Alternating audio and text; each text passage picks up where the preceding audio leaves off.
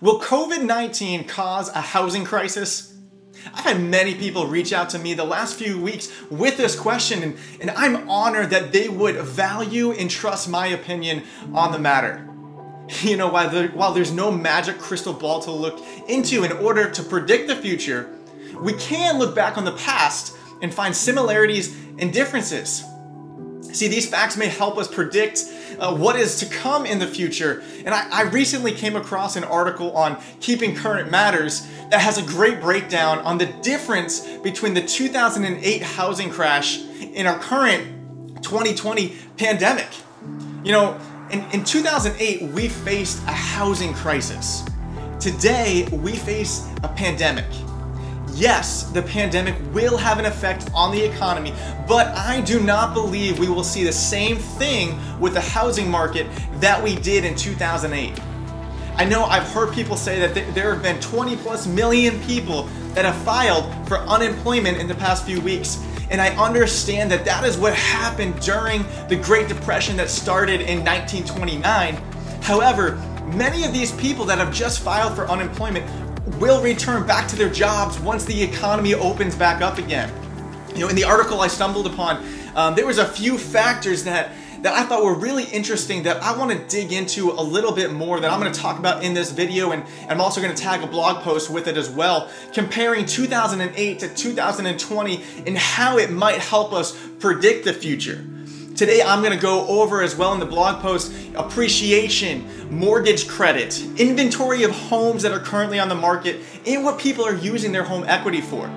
You know, when we look at appreciation, the six years leading up to the crash of 2008, we saw that there was an average of 9.3% of appreciation, with one year being 12.5%. And what we've seen today from 2014 up into 2019, we've seen the appreciation of an average of 5.1% with the most of 6.5, 6.4% in 2017. See, when there is too much appreciation, we know that we're leading to the bubble. And eventually the market, it'll pop and the market will have to correct itself. Though in my opinion, we're not in a bubble like we were in 2008. Your mortgage credit. The Mortgage Credit Availability Index is a monthly measure by Mortgage Bankers Association that gauges the level of difficulty it is to secure a loan. In other words, the higher the number, the easier it is to get a loan. Since the crash of 2008, there have been a lot of different changes that they've made, making it more challenging for people to obtain a loan.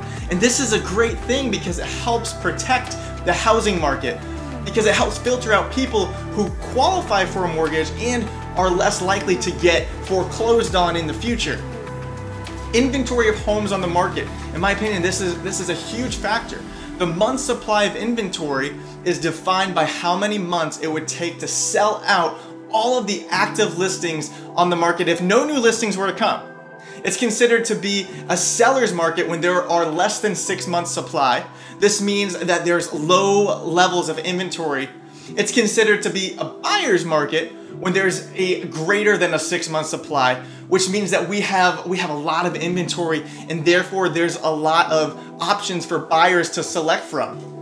During the crash of 2008, we moved very quickly from a seller's market into a buyer's market. In 2008, the month supply of inventory was 11 months. 11 months. Today, the month supply of inventory is right around three to four months. So we are very, very far from having an overload of properties that are on the market. The use of home equity. This is very important because the, you know the chart that I've got on my blog, which is from Keeping Current Matters, it uses data from Freddie Mac showing the amount of equity people are cashing out in their homes. In the three years leading up to the 2008 crash, $824 billion was cashed out. $824 billion.